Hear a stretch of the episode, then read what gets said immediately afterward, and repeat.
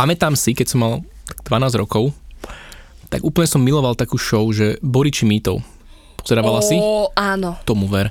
A, a normálne som to lúbil, lebo ja som proste prišiel zo školy, hodil som tašku do rohu, zapol som Discovery Channel a Boriči mýtov na gauči. Normálne, že miloval som to.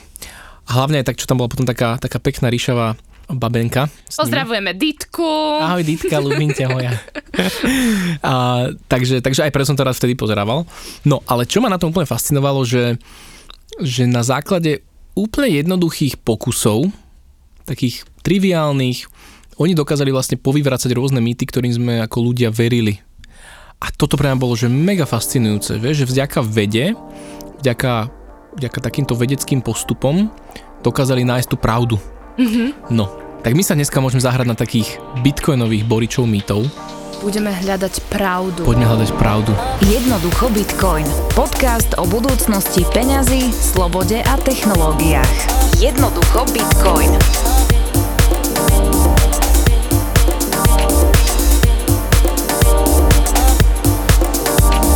Kebyže môžem, tak môžeme to aj odfotiť. Tak ja mám nakreslené malé bublinky na papieri, kde je napísaných asi, že... No počkať. Veľa. Veľa. 23 odhadom môjim okom. 23 mýtov, ktoré súvisia s bitcoinom. Dobre. Není šanca, aby sme to dali v, v jednej epizóde. Mm-hmm. Takže tak rozdelíme poďme... to na volium číslo 1. Áno. A začníme tvojou jednotkou, že toto je, že t- toto je tvoj mýtus číslo 1, ktorý no. akože miluješ? Nie je to o tom ani, že či milujem, ale že s čím sa možno často stretávam. OK, tak poďme Takže, na veľmi, veľmi často. Uh-huh. Tak často stretávam s tým, hlavne u nováčikov, že, že ten Bitcoin, že niekto ho vytvoril a ten dotyčný, keď ten Bitcoin narastie, on všetky tie Bitcoiny si ukradne pre seba, celé to vypne, stlačí červené tlačítko, je proste, že je to celá taká pyramída, ktorá tak sa zloží jak domček z karat. To je mega časté. Mm-hmm. Takže poďme sa na tento pozrieť. Ja zvyknem hovoriť, že že Bitcoin je ako Pythagorová veta. Neviem, či som to už niekedy spomínal. Ja som to už počula. Mm-hmm. Pokojne mi to ale zopakuj, lebo by som to nevedela povedať. Vieš, čo Pythagorová veta, pamätáš si? Áno, áno. Dobre. Áno, áno. Pravohli, trojuholník. Áno, niečo také áno. vo vzduchu nakreslila. Nie, sú to od, nie odvesný a prepony. A či, áno. Wow. Gabi, súčet, súčet protiláhlík sa rovná tej, tej, tejto, nie? I to už až tak úplne nie. Nie. Pythagorová veta hovorí o tom, že... O čom hovorí? No veď súčet. Súčet obsahov No veď obsahov to je úplne, to som presne myslela. Dobre. Proste Pythagorová veta e, pravohol trojuholníky. Áno. Veľmi skrátke. My vlastne nemusíme vedieť, že ten Pythagoras, či on bol dobrý, zlý, či bol čierny, biely alebo akéhokoľvek význania a, a sexuálnej orientácie, akékoľvek pohlavie, hej, dneska ich už máme 50 alebo... A znamenia. A znamenia z verokruhu. Nám je úplne jedno, kto on bol, pretože my si to, na čo prišiel, že A na druhu plus B na druhu rovná sa C na druhu, vieme si to overiť matematicky aj dnes aj o tisíc rokov. Proste, lebo tá matematika, ona vznikla so vznikom vesmíru. A ona, ten Pythagoras on vlastne nič nevymyslel, on to iba tak objavil, popísal tú funkčnosť toho. A platí to vlastne naprieč vekmi. S Bitcoinom je to veľmi podobné, pretože celý ten jeho recept toho Bitcoinu my si vieme voľne overiť, matematicky, vieme si ho prečítať a my si vieme pozrieť, že či naozaj robí to, čo má robiť. A my vieme zistiť, že vnútri neexistuje žiadne červené tlačítko, cez ktoré by to ten Satoshi vedel stlačiť a vypnúť. Jedine, že počas písomky z matematiky by to tam niekto napísal, že mne to nevychádza. No, mi nevychádza. No, to mi nevychádza. No a ten, tento recept toho bitcoinu a je vlastne, si to predstav naozaj ako nejaký, taká kuchárska kniha, kde normálne transparentne vidí, že dáme tam jednu paradajku, že ideme, ideme robiť plnenú papriku. nie, plnené papriky už, už nebudeme spomínať na podcaste. prosím, netraumatizujme ma. Dobre. Prosím, nie. Dobre, tak aké jedlo si urobíme, Gabi? Urobme si lečo. Lečo.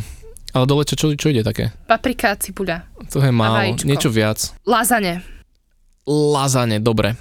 Dobre, čiže recept na lazane, takže tam ide nejaké cesto. Cesto, tam ide... Bešamelová omačka. Ty kokos. To uh, mleté meso. Bašavelová, iba tak poznám. Áno. Bašavel. Dobre, čiže idú tam nejaké takéto... Čiže keby máme ten recept takto napísaný, tak my vieme, že z neho vytvoríme toto a toto jedlo. Áno. Čiže ten Bitcoin si predstavíme ako takýto recept, podľa ktorého vieme uvariť ten bitcoinový software.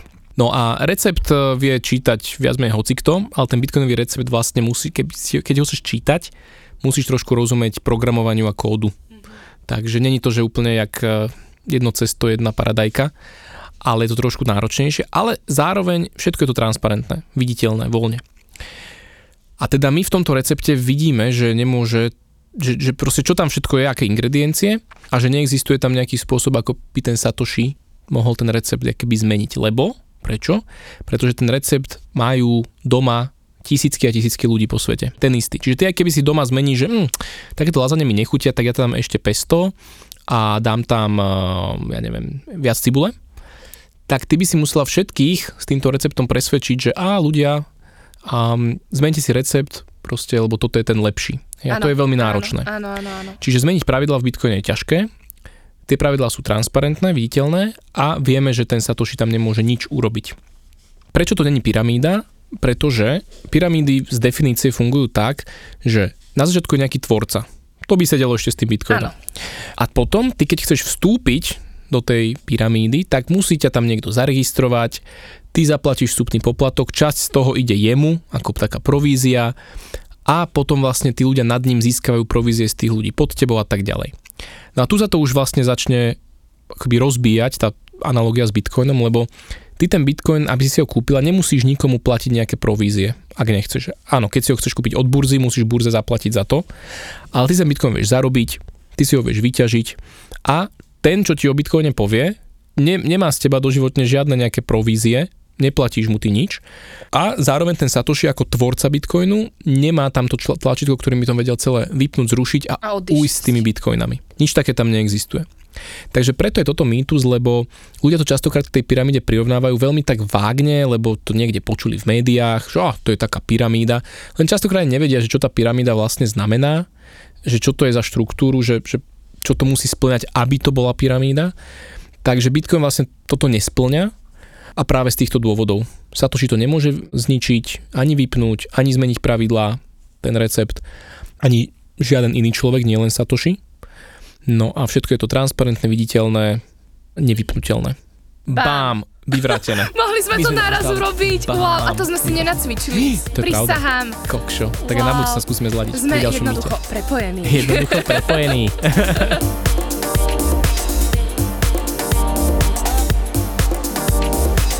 Bitcoin je iba pre teroristov, drogových dílerov a hackerov. Presne tak. Kágaj, táraj a pre mňa ste aj prďusí. áno, to, je, to bol ten pán, čo spieval s pánom Bohom idem od vás. Áno, áno, áno, áno. A nebol to Satoshi. Tak, to sympatiak, ježiš. Ten, keď bol Satoshi, tak asi sa zbavím všetkých bitcoinov. na začiatku to tak väčšinou vyzeralo, pretože na začiatku, rátajme roky 2009-2010, tak e, Bitcoin používalo veľa ľudí, ktorí chcelo kupovať niečo na tých dark marketoch, ku ktorým sa dostáva akoby cez taký prehliadač špeciálny Tor a tam sa dali kupovať zbranie, drogy, rôzne nelegálne veci. Ľudia na to využívali Bitcoin, pretože si mysleli, boli presvedčení, že Bitcoin je anonymný. Bitcoin však nie je anonymný. A to je ďalší mýtus. To je ďalší mýtus, inak, inak, inak no. tomu sa povenujeme tiež. A Bitcoin je tzv. pseudonymný, pretože je viditeľné, z akej adresy na akú to ide. A ľudia bohužiaľ robia tie chyby, že si potom kupujú Bitcoin na burzách, kde už dajú celú svoju identitu a potom burza vie, na aké adresy to ide a tak ďalej. Čiže vlastne už sami pod sebou si pília konár. Napríklad, neviem, či, či si počula o takom dark market, že Silk Road. Mm-mm, nie, no. ja tam nechodím. Ah, tak sa niekedy uvidíme, ťa tam pozvem. Áno. to nie je taká tá miletička naša pekná. Toto je trošku temnejšie miesto. Máte tam živé kvety? Mm, nejak sa tam nájdu. Dobre. Ale Silk Road už neexistuje, on bol vlastne Nemyslím marihuanu. Ja aj nie, tej tam je kopec určite, ale nejaké iné kvety tam, no nájde tam všetko proste. Ano, fikusy a tak, vieš. Hej, hej, asi aj tie tam budú. No a uh, Silk Road bol taký prvý známy dark market, vytvoril to vlastne Ross Ulbricht, mladý chalanec, ktorý dneska sedí na dve doživotia v Amerike, plus 70 rokov, myslím, že tomu wow. naparili. No, no, no. Mladý chalan má teraz nejakých 28 do 30, no, myslím, že má stále. povedz mi prečo. Fú, to je, to je zase téma sama o sebe veľké. No proste urobil miesto, kde ľudia si mohli kupovať čokoľvek e, za bitcoiny, od zbraní, drog, všetkého a samozrejme Amerike sa to nepačilo. Mm-hmm, tak po ňom okay. išli a veľmi bizarný prípad, ako ho našli a tak ďalej. Je o tom inak krásna kniha. A ja som to myslím, že už na, na podcaste niekde spomínal. Volá sa to, že prekupník na, na Darknetu a audioknihu som si počúval cez Audiolibrix. Výborné počúvanie. Áno. Veľmi odporúčam. Super. Čiže na začiatku ten Bitcoin bol práve skôr pre týchto podvodníkov a, a, a tých zloduchov alebo no, zloduchov je asi zle, zle. Proste ľudí, čo si chceli kúpiť niečo, čo není legálne. Áno. No ale dneska už tá štatistika hovorí, že už len menej ako 1% transakcií je, sa používa na tieto nelegálne účely. V roku 2012 tá štatistika hovorila o nejakých 7%. Treba si uvedomiť, že ľudia, ktorí robia nelegálne veci, chcú získať výhodu oproti ľuďom, ktorí po nich idú policajtom, krimin- mm. akože vyšetrovateľom a podobne. Čiže oni hľadajú akúkoľvek novú technológiu, aj experimentálnu, na to, aby tú, tú konkurenčnú výhodu mali. Aby boli o krok vpredu, lebo je to vysokorizikový biznis, hej, povedzme si. A čo je fascinujúce, že toto sa netýka len Bitcoinu, ale mnohých technológií pred Bitcoinom. Napríklad, veľmi pekný príklad je automobily začiatkom minulého storočia. Keď auta dosiahli nejakú takú úroveň už, že boli rýchlejšie ako kone a bicykle, tak sa začali vo veľkom využívať na lúpenie bank.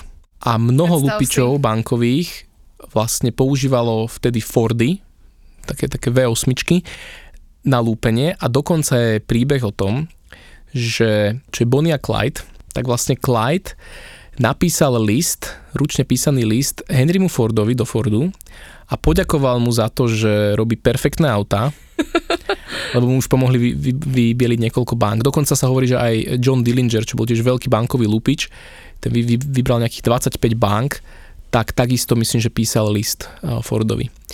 No a to bolo veľmi fascinujúce, lebo oni boli, tie auto boli rýchlejšie ako policajti, lebo policajti vtedy mali len bicykle a kone. Takže tá nová technológia zrazu bola využívaná mm-hmm. prevažne tými mm-hmm. kriminálnikmi, lebo oni mali konkurenčnú výhodu. Mm-hmm. A dneska by nemalo zmysel tvrdiť, že zakažme auta, lebo, lebo to využívajú teroristi, hej, že to nedáva zmysel. Fascinujúca vec ešte aj za Anglicka, tak tam bojovali proti autám, lebo konský biznis bol veľký biznis, hej, že to boli stajne, krmivá pre kone, dostavníky, koče a tak ďalej. Čiže to bol dosť taká, že veľa ľudí na tom malo robotu. A keď prichádzali auta, tak mnoho ľudí aj politicky proti tomu brojilo. Sa báli o stratu biznisu. Áno. A vznikla taká bizarná regulácia v Anglicku, že na to, aby si mohla mať auto, musel si k sebe potrebovať ďalších troch ľudí. Jeden, jeden bol, myslím, že mechanik, ďalší, neviem, či to bol nejaký šofer alebo mal nejakú inú úlohu v tom aute a tretí človek bežal niekoľko metrov pred autom s červenou vlajkou a upozorňoval ľudí, že pozor, ide auto. A bez týchto troch ľudí si nemohla šoferovať. Čo je úplný bizar. A takáto regulácia existovala. Na to, aby sa zabránilo tomu, že, že auta a podobne. Takže veľmi zaujímavé príbehy sú o tom. To isté bolo aj s internetom. To isté bolo napríklad prvé telefóny boli využívané na podvody na ľuďoch. Takisto napríklad dokonca elektrika, keď, keď bojoval Tesla s Edisonom, teda striedavý prúd versus jednosmerný, tak e, Edison dokonca, že popravoval zvi, živé zvieratá striedavým prúdom, aby akoby znevážil ten striedavý prúd a aby vyhral ten jeho jednosmerný. Čiže extrémne veci sa diali, aby sa presadili jeden alebo druhý akoby smer. A teda internet tiež na začiatku miesto pre, pre kriminálnikov úplne, hej. Takže, takže to si treba uvedomiť, že ľudia chcú mať tú konkurenčnú výhodu. Zvyknem takisto hovoriť, že Bitcoin je ako sekera. Sekera je neutrálna. Není ani pozitívna, ani negatívna. Ty si môžeš tou sekerou narúbať drevo na zimu, ktoré ťa ohreje a zachrániť, môže zachrániť život. Zároveň tou sekerou môžeš niekomu zaťať do chrbta a ten život zobrať. A je to chyba tej sekery, to znamienko plus alebo mínus tomu dávame my a naše činy. A toto je ten obrovský rozdiel, že, že tá sekera nemá, keby, není ani pozitívna, ani negatívna, neutrálna. To isté platí napríklad aj pre technológiu štiepenia atomov. A buď môžeš to využiť na to, aby si vytvorila energiu v jadrovej elektrárni pre ľudí, alebo môžeš vytvoriť atomovú bombu. Znova, neutrálna technológia využitá jedným alebo druhým smerom. My ľudia tomu dávame akoby to znamienko.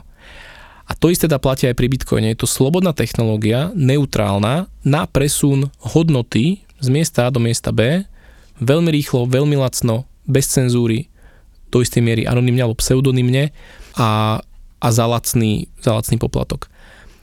To, či niekto s tým financuje terorizmus, alebo na druhej strane niekto posiela svojej rodine domov peniaze, ktoré by inak mu zožrali 15% cez Western Union, to, čo sa deje napríklad v Salvador alebo v Afrike, alebo že to umožňuje mnohým ľuďom, ktorí nemajú pobočkové siete a prístup k bankovému účtu, zrazu obchodovať s celým svetom, to je zase to pozitívne znamienko.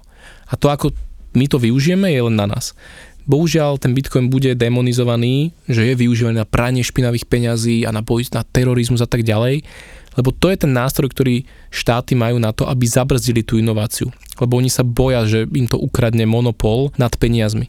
Takže budeme stále počúvať, musíme bojovať proti praniu špinavých peňazí, kryptotransakcie sú vysoko rizikové, áno, rizikové pre štát primárne. Hej.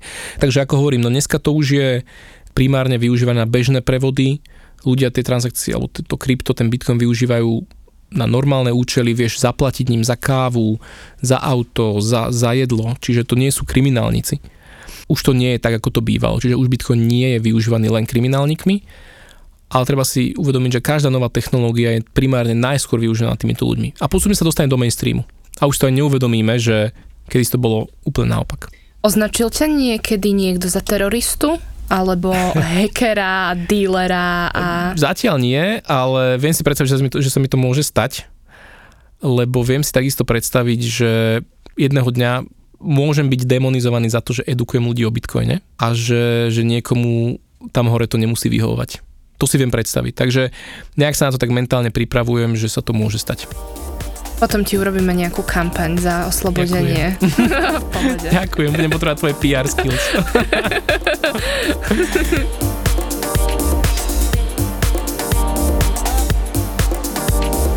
Bitcoin nemá hodnotu, neviem ho vôbec chytiť, vlastne akože to je iba vzduch. Tak, Bitcoin je len vzduch, to, to je takéto. Áno, áno, toto je častý mýtus, ktorý hovorí o tom, že prečo vlastne by, kúpovať Bitcoin, však to, to, to je čisto virtuálne. Hej, že to nemôže mať... Neviem to chytiť, neviem si to odložiť do peňaženky. Áno, áno. Nechyt, áno nemá to, neviem, neviem do trezoru nejakého fyzického, nie je to jak zlato. Keď toto mi ľudia povedia, tak ja sa ich tak pýtam, že no, a čo taký, že kupoval si si napríklad, že Windows? A ten človek, že no hej, alebo kúpil si si licenciu na antivírus, alebo kúpil si si napríklad e, predplatné na Netflix, na Spotify. A oni, že hej, a ja, že, ale že si to nevieš chytiť. A on taký potom zrazu tak, za, taká mentálna gymnastika začne, hej, že ale... Mentálna ale tak, gymnastika je brutálne. To je najkrajšie. Wow.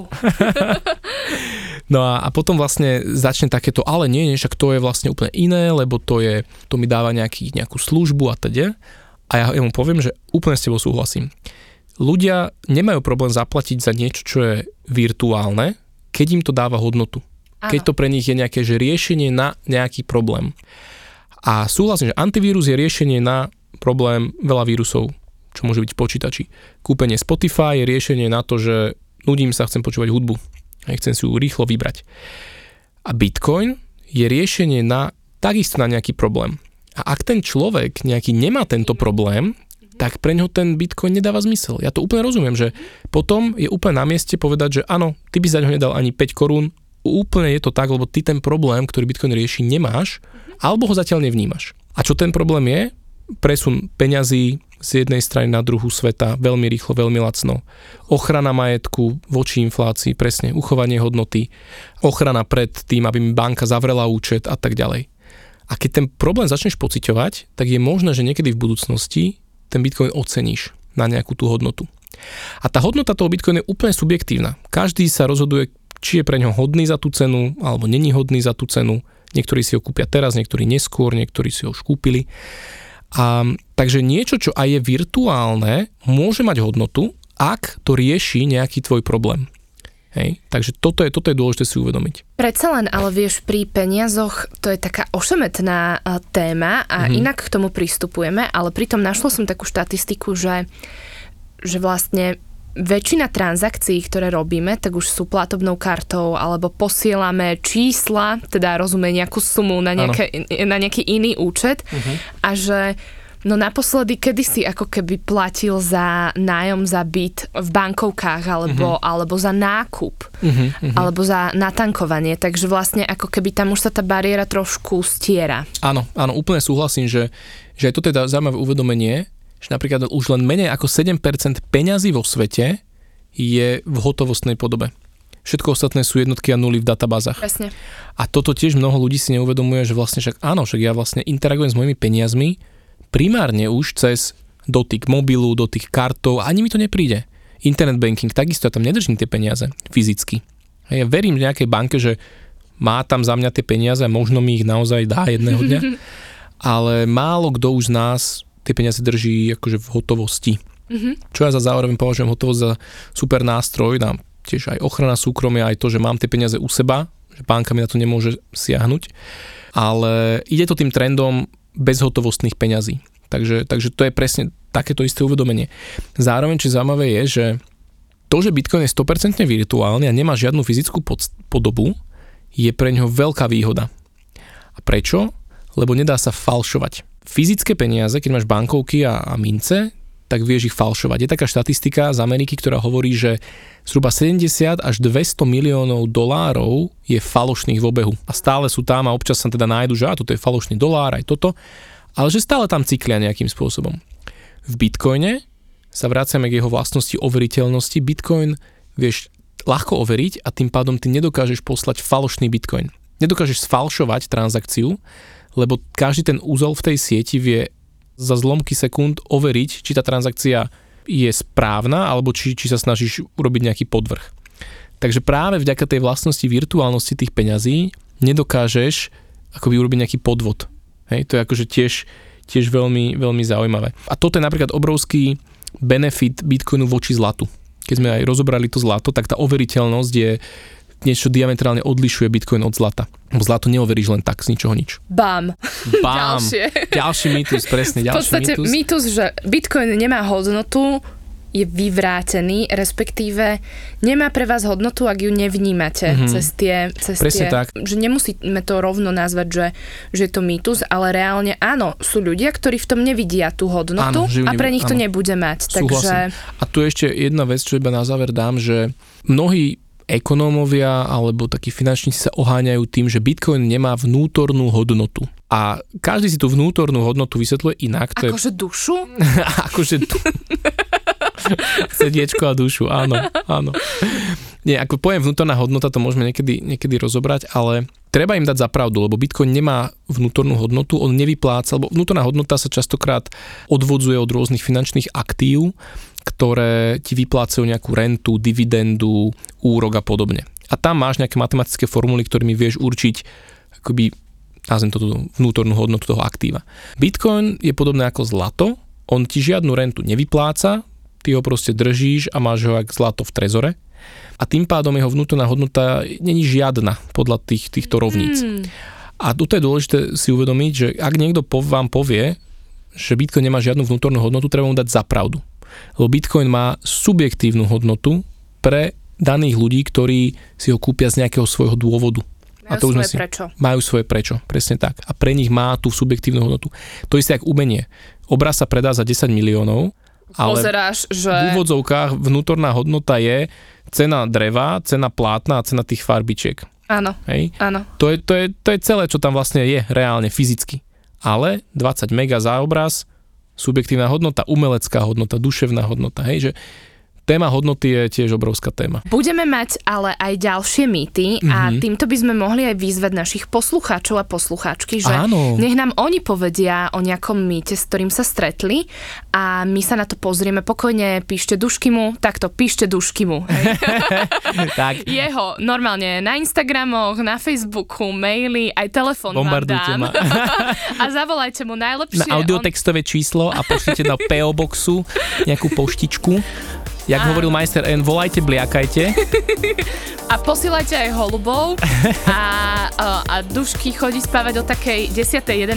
takže o pol jednej ideálny čas mu zavolať. Že Dušky, najbližšie v podcaste by ste mohli vyvratiť tento mýtus. Áno, áno, áno, áno. Takže teším sa na vás. Áno, áno, super. Taká prvá výzva našim no, poslucháčom. No, to môžeme robiť pravidelne. Jednoducho Bitcoin. Podcast o budúcnosti peňazí, slobode a technológiách. Jednoducho Bitcoin.